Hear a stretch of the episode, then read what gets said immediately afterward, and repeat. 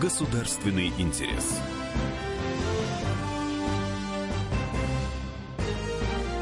Программа произведена по заказу телерадиовещательной организации Союзного государства. Здравствуйте, в эфире «Государственный интерес» программа, в которой мы говорим о самых важных и актуальных вопросах жизни союзного государства. Этот выпуск посвящен инновационным разработкам, совместным российско-белорусским проектам. И разговор сегодня о научно-исследовательском центре «Курчатовский институт», который в апреле этого года отметит свое 75-летие. Наша справка.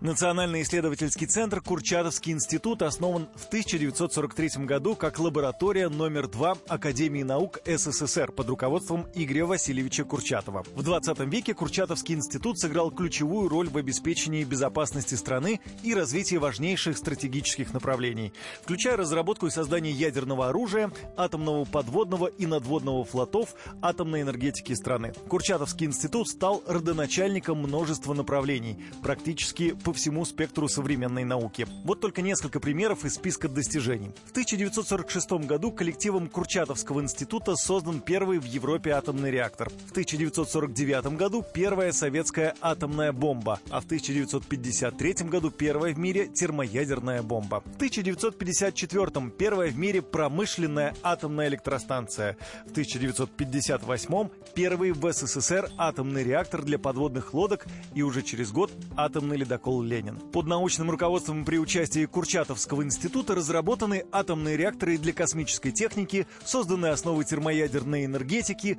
промышленность по разделению изотопов, которая лежит в основе ядерной медицины, позитронной эмиссионной томографии, лучевой терапии. В 21 веке в Курчатовском институте продолжают развиваться как традиционные, так и новые научные направления. Например, создание и развитие природоподобных технологий на базе конвергенции нано, био, информационных, когнитивных когнитивных и социогуманитарных наук и технологий. В преддверии празднования юбилея государственный секретарь Союзного государства Григорий Рапота, а также журналисты из России и Беларуси посетили научно-исследовательский центр Курчатовский институт. Фрагменты беседы Григория Рапота с президентом института Михаилом Кольчуком предлагаем вашему вниманию. Михаил Валентинович, спасибо, во-первых, что вы пригласили нас посетить ваш институт. Спасибо, что вы приняли да, приглашение. Это для нас большое событие. Следует сказать, что э, в рамках союзного государства российско-белорусского у нас большой акцент делается на взаимоотношения в сфере науки. Более того, я вам скажу, что у нас тот бюджет, в общем, невеликий, достаточно скромный, но более половины его тратится на программы, которые нацелены на проведение неокров – с целью получения инновационного продукта. Это медицина, это космос, это новые материалы, животноводство есть и другие сферы, биотехнологии. И, конечно, мы хотели бы понять и, может быть, для себя что-то наметить э, с точки зрения перспектив вот, взаимоотношений в сфере э, ядерных технологий. Особенно с учетом того, что сейчас строится атомная электростанция в Островце. Это вы знаете, тут э, говорить не приходится.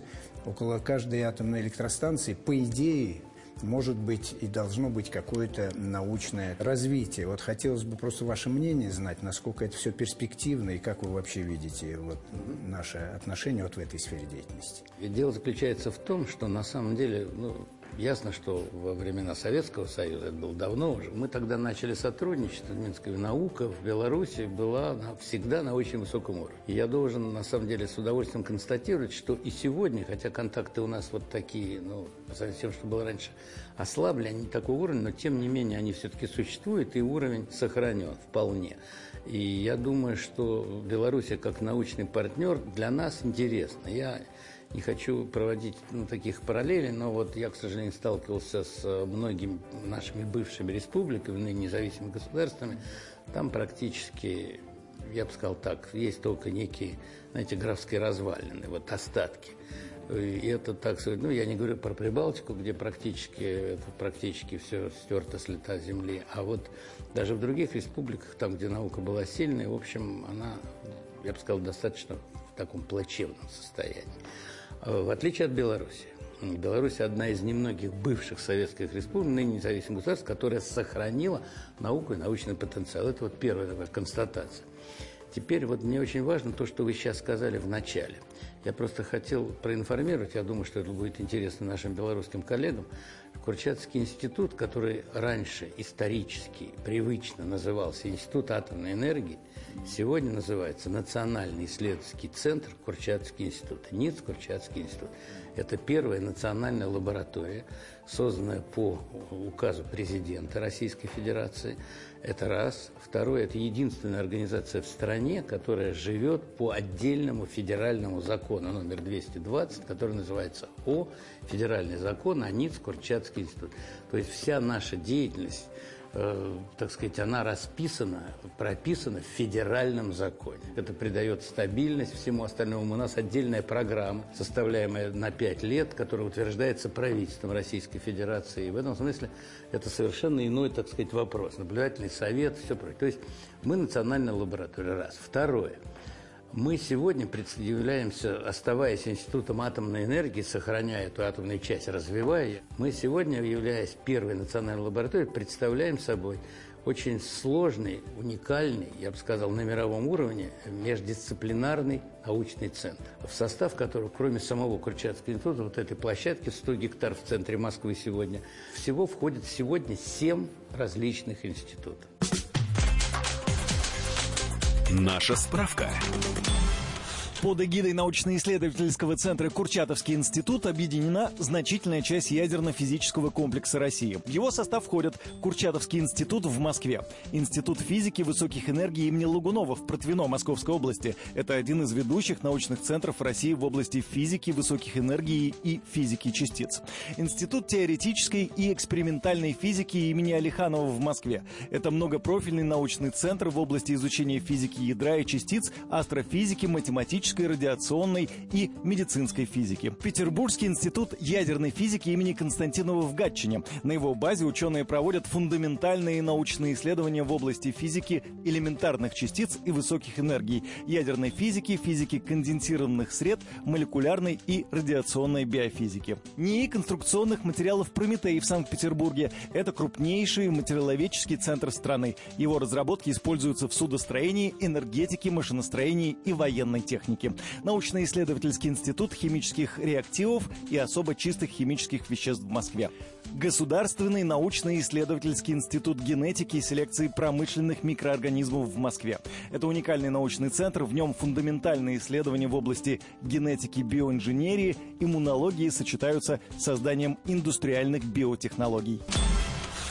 Но я хочу напомнить, чтобы было понятно нашим слушателям, что это не просто, так сказать, конгломерат институтов, которые собраны под крышей Курчатска. Дело в том, что, знаете, вот как в Библии, есть время разбрасывать, кам есть собирать. Вот как происходило. Когда был создан Курчатский институт, возник в виде лаборатории номер два, возникла одна тематика. Потом возникла тематика тяжеловодных реакторов, выделили лабораторию, из нее сделали ИТЭФ.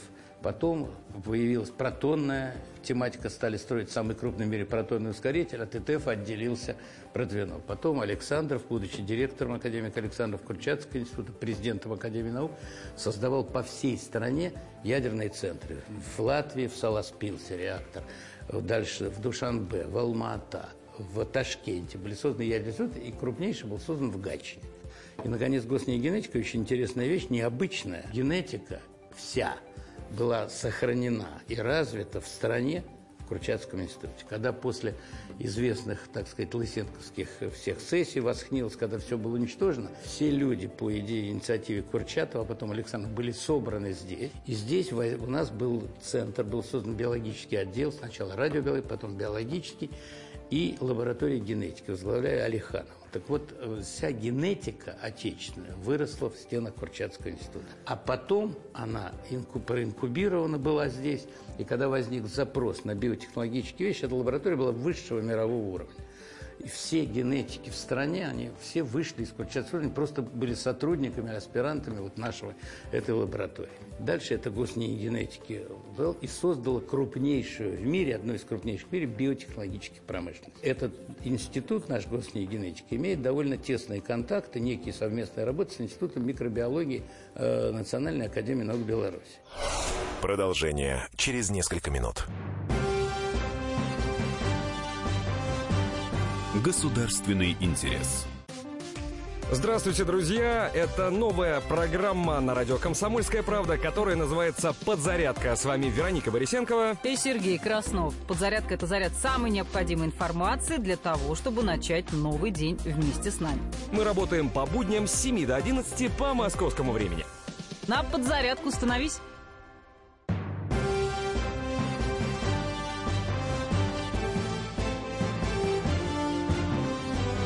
Государственный интерес. Вы слушаете программу «Государственный интерес» и в нашем эфире фрагменты беседы государственного секретаря Союзного государства Григория Рапоты с президентом научно-исследовательского центра Курчатовский институт Михаилом Ковальчуком. Существует очень большой э, интерес, обоюдный и потенциал взаимодействия вот по этому направлению. Это сельское хозяйство, это медицина, это, это такая вот очевидная вещь. Тем более есть контакты в области вот, работы с этими микроорганизмами, потому что в этом институте микробиологии э, в Беларуси существует тоже некая коллекция, и мы сейчас занимаемся коллекциями, есть соответствующее поручение президента. Вот такая вот вещь. Это раз.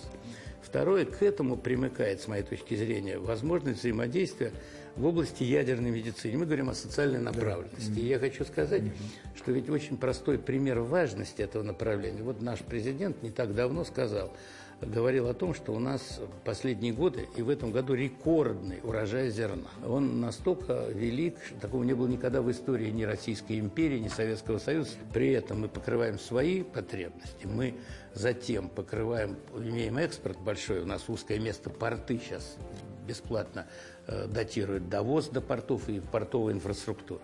Но при этом это поле сразу у вас возникло для развития биотехнологий для вот этих вещей, потому что у вас сразу остается биологическое сырье в виде зерна, которое вы можете дальше, это и кормовые добавки, это аминокислоты, это витамины, лизины, это антибиотики, это все. И это делается именно генетическим образом. Поэтому я думаю, что это мощнейший потенциал сегодня у нас есть. Вот это одна сторона. И вторая сторона, к этому примыкает, очевидно, ядерная медицина. Тоже социально ориентированный проект, крайне важный. А вот у нас тоже президент, я все время апеллирую к посланию, сказал, что борьба с онкологическими заболеваниями, начинается, объявил эту программу. И ядерная медицина – это мощнейшее высокотехнологичное средство диагностики и ядерная медицина как диагностика и как лучевая терапия, протонная терапия, нейтронно-захватная терапия и так далее. И в этом смысле в, я считаю, что в Беларуси, во-первых, есть прекрасная база и культура для этого. Во-первых, существует институт ядерной физики Минского или Белорусского государственного университета, раз. И, во-вторых, существует э, институт Сосны, Объединенный институт ядерной. В этом смысле культура есть. С учетом того, что строится атомная станция – я думаю, что у нас есть очень хороший... Вот только я назвал вам несколько конкретных вещей, я могу в общем, продолжить, но задуматься. тем не менее, вот есть, два совершенно есть, конкретно есть, очевидных... Да. Михаил Валентинович, вот я хотел э, как раз спросить, вот какие возможности есть для подготовки кадров, скажем, из Белоруссии, научных кадров, там, э, студенты, могут ли они проходить здесь стажировку, могут ли они здесь обучаться, могут ли совместные какие-то... Вот как, как вот это вот Э, сторона взаимодействия может развиваться? Ну, знаете, я бы э, разделил вот ответ на этот вопрос на две части. С одной стороны, у нас вокруг Крыльчатского института есть больше 20 учебных центров, самых разных. Мы имеем кафедры, например, Крыльчатский институт имеет пять кафедр в Московском университете. Дальше у нас есть фактически факультет в Московском инженерно-физическом институте в МИФИ у нас есть факультет физтехи, который мы создали. Это единственный в мире факультет, называется конвергентных или природоподобных технологий NBIX факультет нано, био, когно, где мы готовим, это единственное в мире место мы сделали, значит, где мы готовим людей интегрально так сказать, нацеленных на природоподобные технологии, это физики, но которые образованы в биологии, в химии, во всем остальном. Это наш опыт такой уникальный. Мы каждый год на этом факультете, я был его основателем, первым деканом, сейчас научный руководитель, мы его используем каждый год 60 там, почти человек. У нас школа, из этой школы мы дальше этих людей переведем как бы дальше вот в физтех, это Московский физико-технический институт, но факультет находится в Курчатском. А дальше эти люди практически все полностью остаются у нас. Вот у нас есть тоже уникальная структура, нано-биоинформационно-когнитивный и социогуманитарный комплекс NBIG-центр Курчатский, уникальное создание, в котором работает практически тысяча молодых людей, которых мы целенаправленно подготовили, совершенно по-иному, междисциплинарно образованы, нацелены на развитие природоподобных технологий. Мы готовы, во-первых, поддержать обучение во всех вот в этом окружении, окружающем нас образовательном поясе, и, во-вторых, э, готовы брать студентов, аспирантов, на стажировку и на подготовку кадров высшей квалификации. Курчатский институт обладает уникальной инфраструктурой. Ведь вы понимаете, что самое главное для а, прорывов, вообще для движения вперед, это мегаустановки. Это мегаустановки, которые создаются, так сказать, с использованием последних технологических достижений и они нацелены на решение уникальных задач, проблем типа науки. как в Протвино там. Совершенно верно, да. И Курчатский институт эксплуатирует десятки установок мирового класса. Ну, я назову единственный на постсоветском пространстве специализированный источник синхротронного излучения. Вот здесь, в Курчатском, вот рядом с нами, да. Это единственный на постсоветском пространстве прибор, один из 16 европейских, который обеспечивает э, использование сверхяркого рентгеновского излучения. Например, для биологии, для медицины, для материаловедения, для геологии, для любого рода задач. Это первое. Но при этом у нас же здесь же находится реактор ИР-8, который вместе реактор нейтронный и синхротронное излучение, таких мест в мире вообще 5-6, где есть две эти комплементарные, уникальные, сложные, дорогостоящие установки. Вот это как раз Курчатский один из пяти мировых цен. Кроме того, у нас существуют сегодня проекты, э, мы участвуем в европейских проектах, и в этом смысле я думаю, что белорусские ученые могли бы легко э, принимать участие, так сказать, через вот, механизм союзного государства, через нас – Курчатский институт по постановлениям правительства и распоряжениям президента э, представляет Российскую Федерацию в мегапроектах крупных в Европе. Это проекты ИТЕР, создание термоядерного реактора на юге Франции, в Кадараше. Это ЦЕРН. Затем, кроме этих двух проектов, есть еще два проекта в Германии. Это, это лазер рентгеновский на свободных электронах в Гамбурге и тяжелоионный или протонный ускоритель в Дармштадте. Э, и плюс мы еще участники, члены, мы четвертый по количеству акций Европейского силотонного центра в Гренобле. ЕСРФ, European Silicon Facility. Значит, вот теперь ситуация такая. Россия инвестировала в европейские проекты более 2 миллиардов евро. Только в Германию практически более пол, полумиллиарда. Только вот два проекта в Германии. Значит, вот XFL – это успешный проект, в котором в основе лежат идеи советские, российские полностью, наши люди, наши технологические решения и наши деньги теперь. Россия в этом проекте, он стоит миллиард двести миллионов в Гамбурге, да, Россия, Германия 50%, Россия почти 30, почти треть. От 10 европейских стран – они меньше, чем Россия платит. Ну, скажем, мы заплатили туда 306 миллионов евро, а следующая за нами страна, по-моему, Швеция, ну, порядка 18. Так вот, я хочу сказать, что вот это первая часть. И мне кажется, что вот если есть интерес, а он есть наверняка у ученых белорусских, мы можем использовать наши возможности, наше там членство для того, чтобы они могли там полноправно, как, так сказать, через нас вот это делать. Это первое. И вторая важная вещь, значит, доступ к нашим установкам.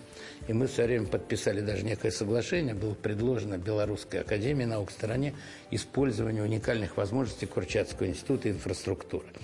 Вот. Ну, как-то эта деятельность, она в результате не получила такого развития. Но мне кажется, что сейчас на новом уровне она могла быть возобновлена, потому что помимо того, что Беларусь, во-первых, она может построить, мы можем предоставить свой канал. Она может взять, построить свои приборы и иметь свой канал здесь пользования. Мы так делаем это и с другими странами. Это первое. Второе, они будут пользоваться нашей структурой, приезжать на стажировки. Это ничего не будет стоить. Можно использовать наши возможности за границей, поскольку там акционерное общество России принадлежат в определенных долях эти приборы. И третье сегодня – мы развернули полномасштабным образом, вернулись назад и начали строить, теперь уже с мировым участием, международным установки, мегаустановки в лучшем мире на территории России.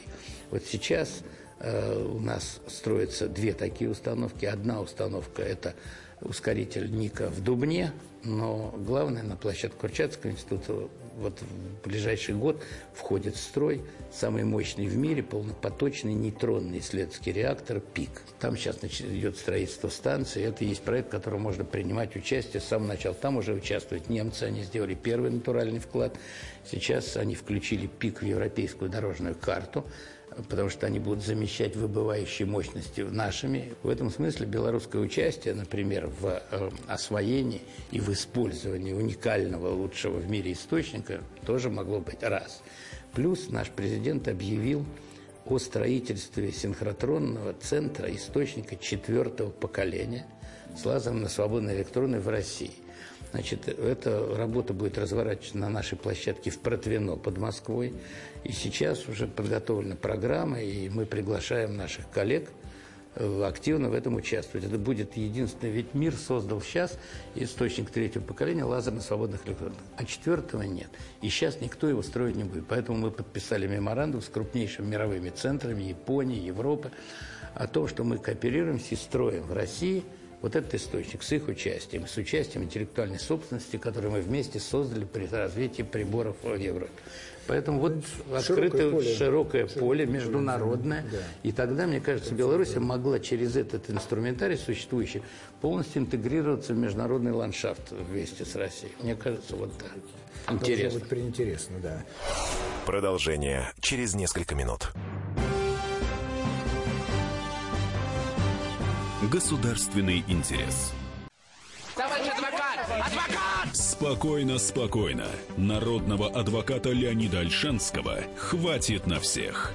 Юридические консультации в прямом эфире. Слушайте и звоните по субботам с 16 часов по московскому времени.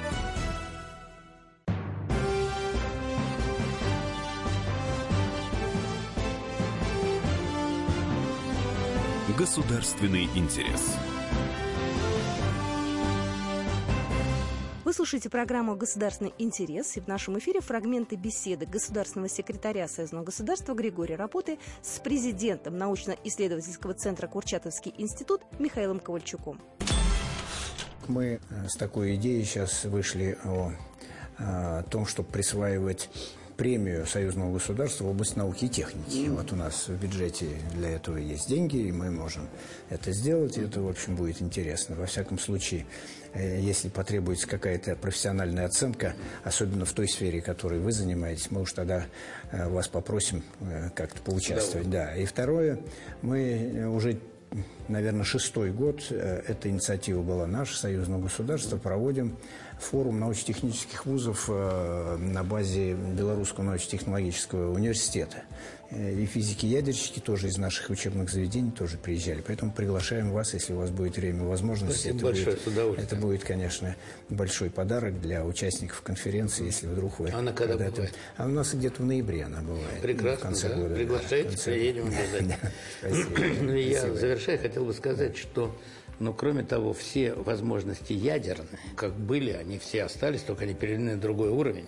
Мы активно развиваем принципиально, ну, ядерную медицину я об этом сказал. Кроме того, мы развиваем принципиально новые ядерные технологии для космоса, и для флота, и для энергетики, например, для освоения Арктики, особых mm, да, вот удаленных мест тоже, да. и так далее. И я думаю, что в этом смысле это принципиально новые ядерные технологии, и с учетом того, что вот в Островце так или иначе входит в строй вот в какой-то обозримый период эта новая атомная станция, я думаю, что это должно способствовать усилению интереса и подготовки кадров, ну, естественно, для работы на станции, но и сопутствующих ядерных технологий. В этом смысле мы полностью открыты, готовы и заинтересованы в развитии и этого направления. Курчатский институт сегодня представляет собой международ, такой международного уровня э, междисциплинарный центр, в котором работает почти 14 тысяч человек, и в котором, а, я бы сказал так, ну, фактически мне проще сказать, скажу откровенно, чем мы не занимаемся, чем перечислить, что мы делаем. У нас один из самых мощных суперкомпьютерных центров, у нас программирование полностью, разработка там целых систем в этом. У нас единственное, скажем, э, здесь есть производство сверхпроводников и сверхпроводникового кабеля – э, для новой энергетики, для электродвижения судов, вертолетов там и так далее. В общем, вот тут масса всяких вещей. Э, Михаил Валентинович, э, конечно, хотелось бы знать, что нового. Вот у вас принципиально нового сейчас какое-то, может, направление движения, вид научной деятельности. Вот вы сказали о очень любопытная тема – это соединение э, биологии и так сказать, техники, да, это, в общем, я примерно представляю, куда это все выйдет и движется. Мы только в фантастических фильмах пока это все видели. Фантастика – это игрушка да. с тем, что происходит сегодня. Да, да. да. Вот может еще что-то. А? Вы знаете, вот э, на самом деле ведь эти установки создаются, по, ну, они сами по себе сложные, интересные, и мы проникаем в глубь материи, но здесь есть конкретная подоплека, зачем это надо. Дело заключается в том, что, понимаете, если у вас нет стратегического приоритета, вот я приведу простой пример. Вот если мы говорим о приоритетах, это всегда важно. Сколько у вас не было денег, чтобы не было, все равно надо выбирать приоритет. Все равно всегда не хватает. Приоритеты можете поделить на две части. Тактический и стратегический. Тактический приоритет, он нацелен на конкретные продукты, рынки, он всегда ближнестрочный и носит отраслевой характер и рыночный. Это всегда продукт. Да, вот. Но есть стратегический приоритет, когда вы развиваете фундаментальную науку, и вы не, даже не понимаете, во что это выльется как бы тактически конкретно. Товары, продукты, они не обсуждаемы на первом этапе. Но если у вас... Ну, а потом э, эти приоритеты сливаются. Во-первых, стратегически превращаются в тактический со временем. Это первое. Но что очень важно? Если вы не реализуете тактический приоритет, вы не доживете до завтра. А если у вас нет стратегических, вам нет смысла доживать. У вас нет будущего. Вот я вам приведу простой пример. 9 мая 45, 1945 года наша страна, общая тогда Советский Союз с Белоруссией, а, она была, мы победили в тяжелейшей войне. Мы были хозяева мира и рисовали карту мира, Европы и так далее. Это было 9 мая. У нас была самая продвинутая, обученная, высокотехнологично оснащенная армия в мире. Мы были хозяева мира. Но через несколько месяцев, там, ну, в начале августа, после варварских бомбардировок американцами, стало ясно, что если бы мы не занимались в тяжелейшие годы войны реализацией какого-то тогда бессмысленного стратегического приоритета по развитию ядерных технологий и не сделали бы ядерное оружие, то мы просто перестали существовать. И наша победа, которую мы реализовали, двигаясь по тактическим приоритетам, была бессмысленна. Сегодня абсолютно та же самая мысль. Но что важно? реализация атомного проекта, а если сказать шире, атомно-космического, во-первых, сегодня мы сохранили суверенитет только потому, что тогда часть научного сообщества и власть пришли к консенсусу и в тяжелейшие годы войны стали развивать стратегический приоритет, и мы сегодня остались суверенным, одним из немногих суверенных государств только потому, что у нас ядерное оружие и средства его доставки в виде подводных лодок и ракет. Первое. Второе. Вот этот стратегический приоритет, тогда никто ни о чем не говорил. Надо было сделать бомбу и выжить. Но затем, если вы решаете глобальный проблем, вы взрываете цивилизацию, и на много десятилетий вы определяете ее лицо, как вот этот атомный проект. И мы сегодня, Россия является одной из самых высокотехнологичных стран в мире, потому что мы практически имеем единичных конкурентов или не имеем их в самых сложных и самых наукоемких и высокотехнологичных областях. В ядерных технологиях, в широком смысле этого слова, в космосе, в материаловедении, в сопутствующих вещах, в вычислительных вещах и так далее. А вот теперь что важно? Сегодня мы живем еще как бы сегодня вот в рамках превращения этого стратегического приоритета космического проекта в тактический. И на этом живем, конкурируем развиваемся. Но есть новый вызов. Этот новый вызов сегодня фактически он заключается, не вдаваясь в детали, заключается в следующем. Совершенно ясно, что включение Китая и Индии вот в этот технологический уклад, который сегодня есть, привел к тому, что коллапс ресурсный наступил, и он очевиден. И под крики под, э, про зеленую энергетику, про все остальное, войска-то американские стоят именно в тех местах и двигаются туда, где есть залежи нефти, газа и всего остального. И это надо отчетливо понимать. Под, разговоры под зонтик про альтернативную энергетику, при этом происходит, видим одно, слышим одно, а видим совсем другое. И надо понимать, что вот есть ресурсный коллапс. И если двигаться именно в этом направлении, вот как мы сегодня живем технологически, то мы через там, 10 или через 30 лет, второй вопрос, придем к безресурсному существованию, но придем к нему через череду кровавых э, войн за доступ к ресурсам, включая питьевую воду, э, плодородные земли и так далее. Это уже очевидно. Но теперь возникает следующий вопрос, еще очень важный. Сегодня военная колонизация заменилась технологическим порабощением. И что очень важно, объектом этого технологического превращения стали не развивающиеся, а развитые страны. У них запрос на высокие технологии существенно выше, и они порабощаются именно технологически при поддержке военной силы. А теперь отсюда вывод. Значит, какой вывод? Либо вы остаетесь в этом, так сказать, плавно превращаетесь в колонию, либо вы должны вырываться для цивилизации в целом. Выход один. Надо создать принципиально новый технологический уклад – он называется природоподобный, а в основе его лежит конвергенция слияния разных дисциплин. Мы создали техносферу, которая антагонистична природе. Это есть факт. При этом эта сфера существует всего 200 лет по сути. Вот мы изобрели сначала паровую машину, в потом электричество, и, и создали способ истребления ресурсов для получения энергии. И эта система была предназначена для обслуживания золотого миллиарда. И тогда ресурс Земли хватило на бесконечный период. Но как только Индия и Китай включились в эту систему, все, дно мы увидели. Так вот теперь какой выход? Создание природоподобных технологий. И, значит, здесь есть два момента. Мы создали здесь при поддержке президента, вот последние, там, ну, меньше чем 10 лет, мы создали уникальную, не имеющую мировых аналогов, центр and big центр. Центр вот этих вот нано, биоинфо, когнитивных и социогуманитарных технологий а база для природоподобия. Создали факультет, кадры готовим, имеем уникальную инфраструктуру, оборудование. Такого центра в мире нет. И в этом смысле мы находимся на первых рубежах создания этого природоподобного уклада. Об этом президент наш два года назад, выступая в Организации Объединенных Наций 29 сентября 2015 года, сказал, когда обсуждался Киотский протокол по ограничению выброса. Он сказал, что мы его подписываем, но это частичное решение. Мы не решаем цивилизационных проблем. Полное решение проблем заключается в переходе к принципиально новому укладу технологическому, который будет э, совместим, не антагонистичен к природе, который вернет э, технологии внутрь естественного природного ресурсооборота, тем самым восстановив обмен веществ, нарушенный человеком. И в этом смысле вот это и есть природоподобные технологии. Более того, он провозгласил, сказал, что Россия готова провести на базе Организации Объединенных Наций а, широкое обсуждение, форум, посвященный этой. И хочу вам сказать, что будет первое на форуме Петербургском экономическом в мае в этом году. Будет круглый стол, который поручили мне вести, посвященный природоподобным технологиям раз. И второе, в конце сентября в Сочи по поручению президента, уже есть все соответствующие указания, будет организован международный форум, посвященный э, развитию природоподобного технологического уклада. Значит, Курчатский институт, головная научная организация, этим занимается министерство, соответственно, которым даны поручения Минпрома и Минмит. Это есть прорыв в будущее. Это то, что будет определять, и в этом смысле генетическая программа. Создание мегаустановок – это есть база для этого прорыва. Ну, я вам приведу пример. О чем идет речь? Скажем, вот у нас есть подразделение, которое занимается биоэнергетикой. Например, это что означает? Мы изучаем процессы, которые... Э, вот пример простой. Вот у нас сами, один из самых мощных суперкомпьютеров.